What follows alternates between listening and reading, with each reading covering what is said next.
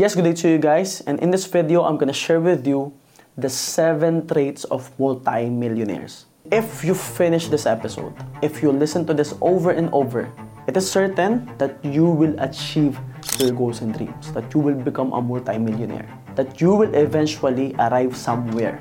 Because the seven traits we're gonna talk about here, these are things that I applied in my life na hanggang ngayon ginagamit ko, tinuturo ko sa ibang tao at sobrang effective sa kanila. At ito rin yung natutunan ko sa mga kaibigan kong multimillionaires. And mind you, sa mga kaibigan ko, kliyente ko, kakilala kong bilyonaryo. So itong pitong traits na pag-uusapan natin, lahat to meron sila. And if you learn about this and master this, you will eventually become a millionaire.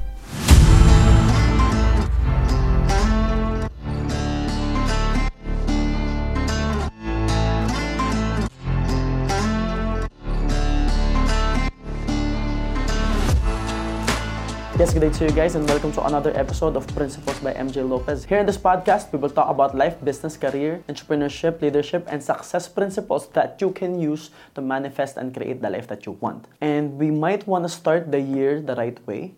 Ngayon pa lang, pag-usapan na natin, ano ba yung mga character traits? Ano ba yung seven traits na meron ang mga milyonaryo? Ano ba yung ginagawa namin na baka hindi mo ginagawa? Ano ba yung meron kami na baka wala ka ngayon and pwede mong i-develop sa sarili mo. Because mind you, all the traits that we're gonna talk about is something that you can develop for yourself. This is something that you can learn and grow. This is something that you can build. So again, we will talk about the seven traits of multi-millionaires. Number one, they are self-aware. And I know what I'm gonna say next sounds stupid or maybe absurd, but they actually think that they are special. What do I mean by that? First, they are self-aware on the things that they want. They are extremely clear with what they want and where they want to go in life. Malinaw sa kanila yung destination nila. Malinaw sa kanila kung saan sila pupunta. Malinaw sa kanila yung vision nila. Like in my case, whatever is happening in my life, I always think about my vision. And I have this clear vision of the future that I want to build for myself, for my business, for the people around me. And regardless kung anong pinagdadaanan ko ngayon, gaano kabigat yung pinagdadaanan ko, lagi ko siyang nakikita. At kapag sobrang malabo na, I do my best to see this vision. But the thing is, I am clear with what I want. Malinaw sa akin ano yung mga bagay na gusto ko. Malinaw sa akin ano yung mga bagay na gusto kong bilhin. Malinaw sa akin ano yung mga bagay na gusto kong gawin. Malinaw din sa akin yung plano. Malinaw sa akin yung mga pwede kong gawin. At dapat kong gawin. At kaya kong gawin. Especially the billionaires guys, they are super aware. They are aware with the skills that they have. Saan sila magaling at ano rin yung weakness nila. And they are not afraid to talk about it. They're not afraid to admit na hindi sila magaling sa ganitong bagay. Kaya kumuha sila ng magaling. Nagbabayad sila ng magaling. Aware sila na meron silang gustong gawin. Aware sila na meron silang skill. Aware sila kung saan sila sobrang magaling at saan sila nakakapag-create ng value. And they focus on that. So sobrang grabe yung awareness nila. That is why you will notice for the hyper-successful people, they focus on doing one thing. Maybe the things that they love. Or maybe the things that they are good at. And the rest, they pay other people to do the things necessary. Kasi ako, aminado ako eh. May mga bagay na mahalaga sa business ko, pero ayokong gawin. Honestly, sobrang tinatamad akong gawin. At hindi talaga ako magaling doon. That is why, binabayad ko na lang siya sa ibang tao. So if you are aware, you can build leverage. And ano yung sinabi ko na millionaires think that they are special. This is not being entitled na parang grabe ako or more on nandad daw ng ibang tao na walang kwenta yan, ako malupet, hindi ganon. It's more on, I'm just aware that I'm different. Kasi eh, ang power ko talaga is hard work. Tapos, sobrang bilis kong matuto at magaling akong magpaliwanag. So, anong nangyayari, feeling ko, sa lahat ng namit ko, ako yung pinaka-hard worker. Hindi ako sure kung totoo yon. Don't get me wrong. Hindi ako sure kung ako talaga yung pinakamasipag sa buong mundo or at least sa Pilipinas. But I know myself how hard I fucking work. And the thing is, alam ko rin sa sarili ko na malakas talaga yung katawan ko. Kaya nga may sakit ako ngayon eh, di ba? But the thing is, even if tao ka, even if nagkakasakit ka rin, even if may sipon ako ngayon, may ubo ako ngayon, medyo ngongo ako ngayon, there's a certain feeling there's a certain level of thinking and feeling that I think and feel like I'm different from other people.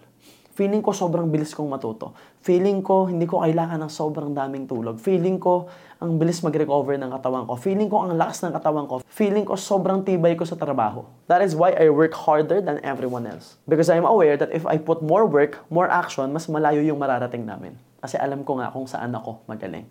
So yun yung ginagamit ko, tapos tinotodo ko. Alam mo yung merong feeling na parang hindi iba ako eh. Yung ganon, yung hindi ka naman entitled, pero alam mong iba ka. And I noticed that bata pa lang ako, iba na ako mag-isip. Tapos mataas yung pangarap ko talaga. Kasi parang ang weird, high school pa lang, ang weird eh. Kasi pull-pull ako nung high school, ang bababa ng grades ko. Pero ang feeling ko, sobrang mas matalino ako sa kanilang lahat. Kasi nagpapakahirap sila. Alam mo feeling, ba't nagpapakahirap kayo? Na aral kayo ng aral dyan. Eh, pwede naman tayong kumita ng pera agad. Things like that. I know education is extremely important. But the thing is, there's this certain level of feeling that I feel like I'm different. I feel like I'm built different. Feeling ko nga minsan alien ako eh. Kasi nangyayari when I do seminars, workshops, when I facilitate a team building like we lead, grabe, tumba na lahat ng staff ko, tumba na lahat ng coaches. Ako 18 hours nakatayo, kinabukasan ako pa rin yung magpa-facilitate. Even if maybe we are not special, we think that we are special. And because of that thinking, we work hard, we do more, we build ourselves. Kasi ang nangyayari, yung paniniwala mo na special ka, na malupit ka, na grabe ka, paninindigan mo yun eh. Parang yung pagiging sobrang sipag ko. Yung branding ko sa utak ko, yung feeling ko na ako yung pinakamasipag, I work harder than everyone else, pinanindigan ko talaga yun. Dekada na, pinaninindigan ko pa rin. May sakit na ako ngayon, pinaninindigan ko pa rin. Magpapasko, magbabakasyon, ang nasa isip ko, trabaho na pag wala ako, kailangan diretso yung uploads namin. Kasi nga, yun yung nasa isip ko. Nakakaiba ako, ako pinakamalupit, ako pinakamasipag na negosyante sa social media. Yun yung feeling ko. Hindi ko sure kung totoo yun, pero feeling ko, yun yung totoo. And it's actually helping me build my business. That level of thinking. And napansin ko sa mga kaibigan kong multimillionaires, may kanya-kanyang branding kami at may kanya-kanyang kaibahan kami. Meron kaming pinanghahawakan na special ability para kaming mga Pokemon. So, merong fire Pokemon, merong lightning Pokemon, may hardworking Pokemon, parang ganon. May kanya-kanya kaming qualities na feeling namin, doon kami malupit, doon kami magaling. Number two, high stress tolerance. Two quality na meron lahat as in 100%. Plus, billionaires guys. Ito yung napansin ko. They have high stress tolerance. As in. And you will notice that for the poor people, sobrang mareklamo Not because sobrang bigat talaga ng buhay, but because sobrang bigat sa kanila ng buhay. Para sa kanila, it's really hard. But notice how majority ng mga milyonaryo ngayon galing din sa hirap. And people don't understand that as you climb the ladder of success, pahirap siya ng pahirap. Nagmumukha lang siyang maganda. It looks better. It sounds better. It sounds extravagant that you are earning money. You are earning 500,000 now. You are earning half million now. You are earning 2 million now. But it's hard to handle. The more you earn, the more stress you will carry. Kasi the more you earn, the more na lumalaki yung team mo. The more na lumalaki yung business mo. The more na lumalaki yung responsibility mo. Even in employment. Pag na-promote ka, bigger responsibility. So more money equals more responsibility. More responsibility equals more people. And more people you handle, that will be more problems for you. So more problems equals more stress. So kung mababa ang stress tolerance mo, you will not solve the problems. You can't solve the problems. It will be really hard for you to solve the problems. Kung hindi mo masolve yung problema, magiging pabebe ka, magiging emotional ka, you will quit. And that's the fine line between millionaires and poor people. They cannot handle stress. They always blame other people. Lagi silang naghahanap ng sisisihin. But on the contrary, multimillionaires, grabe yung stress tolerance. Parang pag nag-gym ka na lang, pag nag-gym ka, you have a vision of the body that you want. You have a vision of how strong you want to become. Pero, once you get there, before you grow, ang sakit. At yung iba, kaya hindi gumaganda yung katawan, hindi lumalakas yung katawan, because the moment that they experience pain, suko na agad. Tigil na agad sila. Bibitaw na agad sila. Understand? That hyper-successful people, sobrang taas ng stress tolerance. Because problems equals money. Big problems equals big money. Number three, charisma. Multi-millionaires have this skill called power of persuasion. they can persuade people. They are really good in selling. And syempre, pag may nakita kang milyonaryo, of course, yung iba dyan, hindi mo na makikitang nagbebenta directly. Pero ang galing nilang magbenta ng vision. Ang galing nilang magbenta ng future. Ang galing nilang magbenta ng ideas. And there's something in how they carry themselves na mapapersuade ka talaga. There's something in their composure na unang tingin mo pa lang, alam mo na sobrang lakas ng charisma nila. And I noticed that I became who I am right now because of this. That I'm not focused on how I look, I'm focused on making people understand. So kumbaga, ang superpower ko is the power of persuasion. That I can actually sell a vision to someone. To the point na pag nagkikwento ako ng vision, nakikita nila at nararamdaman nila. To the point na when I say, dito tayo papunta, pag sumama ka, dito tayo pupunta. When you become part of my team, bilyon ang pupuntahan natin. Ito yung buhay, ito yung future. At ito yung parte mo doon. Kung gagalingan mo. Kung magkukumit ka, kung loyal ka. And understand that people are not buying products. They are buying future results.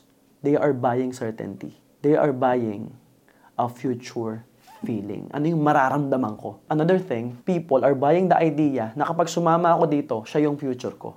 Magiging kagaya niya ako. So the power of persuasion also means that you are a desirable leader. People admire you in a sense na gusto nilang maging kagaya mo. Gusto nilang maging kasing competent mo. Gusto nilang maging kasing galing mo. So nagkataon lang na in terms of communications, I can really articulate the words, the words to use, and I can translate the language of millionaires para pag pinaliwanag ko sa isang normal na tao, maiintindihan nila. Kasi pag nagbago yung way of thinking nila, makakatuwid sila sa pagyaman. And that's the power of persuasion. Number four, multimillionaires anticipate everything.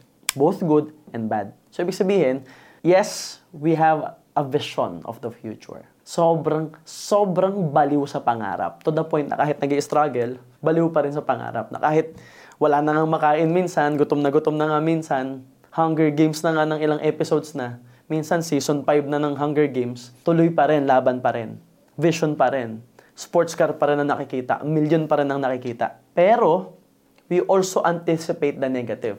Kaya pagdating ng gutom, pagdating ng puyat, pagdating ng hirap, pagdating ng Hunger Games, laban pa rin. Kasi nga, na-anticipate na namin. Alam na namin na, teka, pag sumablay ako dito, gutom ako. So pagdating ng gutom, sabi ni, tama eh. That is why we enjoy the gutom. We enjoy the adversities together. We enjoy the rejections together. We enjoy the problems because we anticipate it. So it's not being negative, it's not being pessimistic. It's simply acknowledging the reality that we can fail and we will fail at some point. That people will reject us at mas marami yung rejection. That people will discourage us at mas marami yung discouragement. And minsan, sa sobrang baliw nating mga leaders, dumadating sa point na yung mga tao natin, halos ayaw nang maniwala. Minsan ganun eh, parang, grabe naman sir, totoo ba yan? Parang ganun. Pero pag na-impluensyahan mo sila, again, power of persuasion, sama-sama kayong magugutom at mahihirapan ngayon. At least may kasama ka. But bottom line, we understand that everything can go wrong. So halimbawa, may tao akong makakasamang bago. Naiintindihan ko, I am aware of the risk. Na pag ito, sinama ko, ito yung magagandang pwedeng mangyari. And that's what we want. Pero pag sumablay ito, ito yung masamang pwedeng mangyari. So ngayon, both ways, ano yung gagawin ko pag nangyari? Ano yung gagawin ko pag maganda? Ano gagawin ko kapag momentum na? So that I can prepare myself how to handle the success, how to handle the money and the income. Pero alam ko rin, aware din ako, na pag nawala to, nagloko to, alam ko kung paano i-handle. So it's trust to myself first before I trust other people. That I trust myself so much, since I anticipate already that things can go wrong, I trust myself so much to the point that pag nawala to, sumablay to, kaya ko. Alam ko gagawin ko. Kasi na-prepare ko na yung sarili ko doon. And even when I visualize, hindi pwedeng baliw lang, hindi pwedeng inspiration lang. Hindi natin pwedeng i-expect na sobrang ganda lang ng mangyayari, is and flow lang lagi. Kasi hindi ganun. It doesn't work that way. Especially if you wanna be a multi-millionaire or a billionaire. Hindi pwede na walang effort. Hindi pwede na walang pagod. There will always be resistance. At kailangan mong labanan yon. So when I visualize, aside from visualizing the result, I also visualize myself in the process. Enjoying the process. Kasi alam ko, sure ako, aware ako na yung process mahirap. Especially pag paangat. Think about it. Gusto mong gumanda katawan mo? Pwede bang walang effort sa gym? Sige nga. Pwede bang is and flow lang? Happy ka lang. Ganun. Pagpunta mo ng gym, happy ka lang. Bubuhatin mo kulay pink, lalaki na katawan mo, ganon. Bubuhatin mo kulay pink, lalakas ang lower back mo, ganon. No, you have to do deadlifts. You have to carry a lot of weight. Yun yung magpapalakas sa'yo. And we understand that because we anticipate that the bigger the money that we want, the bigger the weight we will carry. We anticipate both the positive and the negative. Number five, we get things done. Lahat ng sinumulan, tatapusin. Lahat ng dapat gawin, gagawin. Imagine, just, just imagine, for one whole year, the things that you know you must do, the things that you know that you can do, the things that you know that you should do and it's possible to do. And you will do it for one whole year. Imagine the life.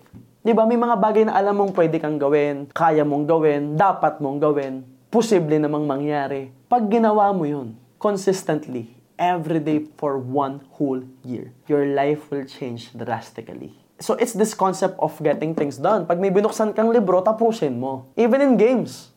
Pag ako may sinimulan akong laro, hindi pwedeng hindi ko tatapusin. Because it's a trait.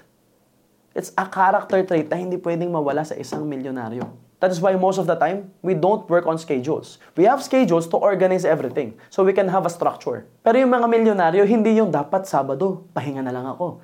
Dapat linggo, party-party, ganon. No. All the friends that I have, especially multimillionaires, nakarating sila sa level nila ngayon. Nakarating kami kung nasan kami ngayon kasi we only stop unless we're done. Hindi kami titigil kasi Sabado na. No. Papahinga lang kasi tapos na yung dapat tapusin. Tapos na yung dapat gawin. Wala kaming pake sa araw, wala kaming pake sa holiday. Basta magpapahinga lang pagtapos na ang trabaho. Kaya nga kahit nasaan ako, anong ginagawa ko, nasa banyo ako, hanggat hindi tapos ang trabaho, yun ang nasa isip ko. Hindi siya nawawala. Hindi siya pwedeng mawala sa isip ko. The brain is continuously working. My mind is continuously working. So kahit hindi ko ginagawa, hindi ko hawak yung laptop, wala ako sa trabaho, yung utak ko, pagdating ko sa trabaho, ano yung gagawin ko? Paano ko siya gagawin? Paano ko siya matatapos na mas mabilis? What can I do better? How can I improve? It's always this constant thinking and mentally rehearsing how can I do better and how can I get things done. Because I know, pag natapos ko to, pera to. Na kapag natapos ko to, nagawa ko to, this will create value. And it will reciprocate to a lot of people. Pag marami ka natulungan, masaya. So I understand very well na hindi pwedeng hindi tapos ang trabaho. Kaya nga notice how in the past podcast, in my interviews, I always say to people, please do not sleep unless you win. Huwag kang matutulog na talunan. Huwag kang matutulog na malungkot, huwag kang matutulog na mabigat. Kaya nga ako, lagi akong walang tulog. Kasi hindi ako pumapayag na matutulog akong talo. So ang gagawin ko, kung feeling ko talong-talo ako ngayon, hindi na lang ako matutulog. Itutuloy ko na lang yung susunod na araw. And pipilitin kong may matapos ako na isang task na alam kong meaningful sa akin, alam kong makakatulong sa akin to make me feel good about myself. And I know it sounds harsh, but that's the reality. That's what's working for me and for all the multi-millionaire friends that I know. Kasi ang dami sa social media, sasabihin nila, yung gusto mong marinig. That's bullshit. Kung gusto mo maging multi-millionaire, hindi dapat yung gusto mo lang marinig. May mga pagkakataon na gagawin mo initially yung mga bagay na hindi mo gustong gawin, you will master it and you will build discipline around it. That there's honor in mastering a certain skill na alam mong dapat mong gawin na kahit hindi ka passionate around it, na kahit hindi mo siya gustong gusto, pero since aware ka na dapat mo siyang gawin at kailangan mo siyang matutunan, i-master mo yon and you enjoy that process in a sense na alam mo sa sarili mong nagawa ko yung dapat kong gawin. So it's, it's not just being passionate around, ito yung titulong gusto ko, ito yung career na gusto ko. No, that we are passionate around getting things done. We are passionate around mastering a high income skill. We are passionate around a skill that will build foundation in our business. Yun yung passion. The passion is to fucking win. We enjoy winning and we love the hunt. Number six, multimillionaires, especially billionaires, they are good at reading and positioning people. Ibig sabihin, magaling silang bumasa ng potensyal ng isang tao at alam nila kung saan ilalagay yung tao na yon. Because some people are too emotional. That is why it's hard for them to do business. So it's like, magaling tong tao na to, pero hindi ko gusto ugali niya eh. Tanggalin ko na lang kaya. Pero ang isang milyonaryo, ano gagawin niya dito? Magaling to, pero may ugali na ganito. Kasama ko yan doon sa, ah, ito, maganda culture dito, salpa ko siya dyan, baka magbago ugali niya dyan. Pangalawa, since naiirita ako sa kanya, ayaw ko siyang makita, ibato ko sa malayong branch. They know how to position people. Where to position people. So, parang basketball yan. Ang magaling na coach, alam niya kung saan niya ipoposisyon yung tao niya. Na hindi kailangan yung buong team niya sobrang lupit. Pero since malupit siya, mapapalabas niya lahat ng galing ng mga tao sa paligid niya kasi naipoposisyon niya ng tama. Just like MJ Lopez Media. Just like MJ Lopez Life and Business. A lot of people think that when it comes to my corporations, especially MJ Lopez Holdings, my group of companies, akala nila sobrang daming tao. Hindi. I just have highly skilled people, extremely loyal and committed people, leaders na nasa tamang posisyon, na alam nila yung gagawin nila. Handpicked by MJ Lopez, alam ko yung potential nila. Araw-araw I do my best pigain sila at palabasin yung potential nila at alam ko kung saan sila exactly ilalagay saan sila magpo-prosper, saan sila magiging masaya, at saan sila kikita. Because I have to make sure that these people will also have an abundant life. That's why if, if we meet people, we know if we can do business with this person, we know if we can trust this person, and sometimes we try. But again, we anticipate. We know what can happen and what will happen because we're good at reading people. And it is a skill that we develop through time.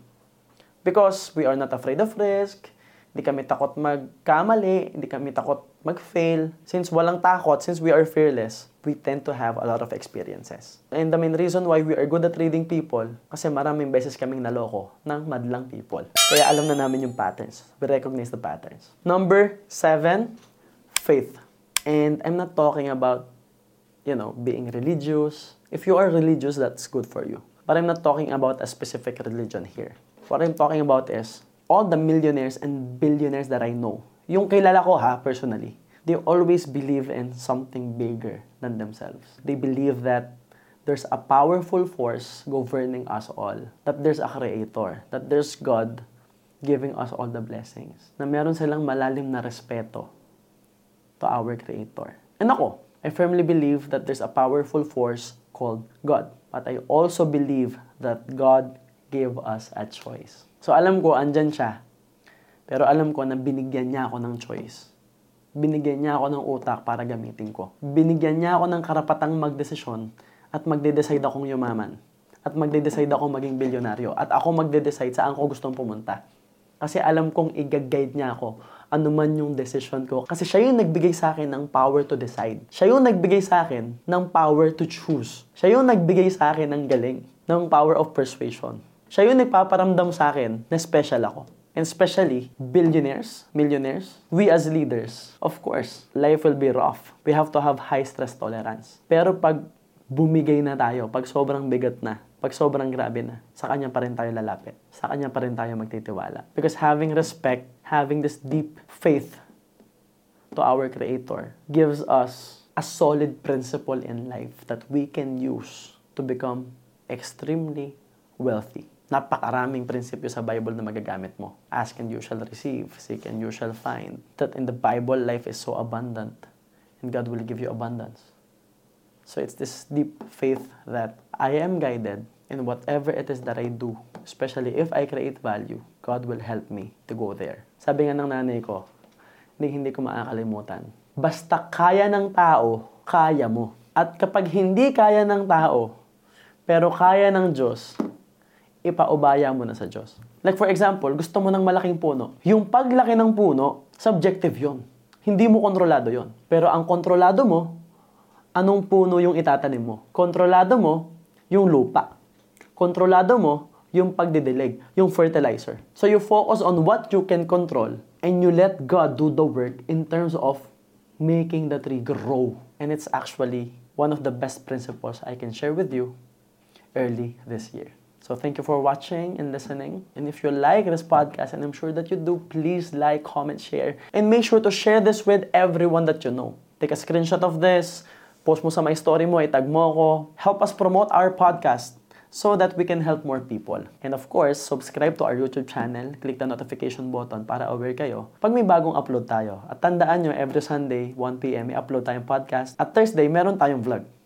And soon, madadagdagan pa yung frequency natin kapag nag-grow yung media team natin. But of course, we will be needing your support. Help us reach a million subscribers and of course, give us a 5-star rating in Spotify and a 5-star review in Facebook. Make sure that you comment, you like, and of course, follow us on Instagram and TikTok as well. And we will appreciate all your help. And yun lang guys, this is the end of the episode and always remember that everything good starts with a yes. And yes, my name is MJ Lopez and See you soon.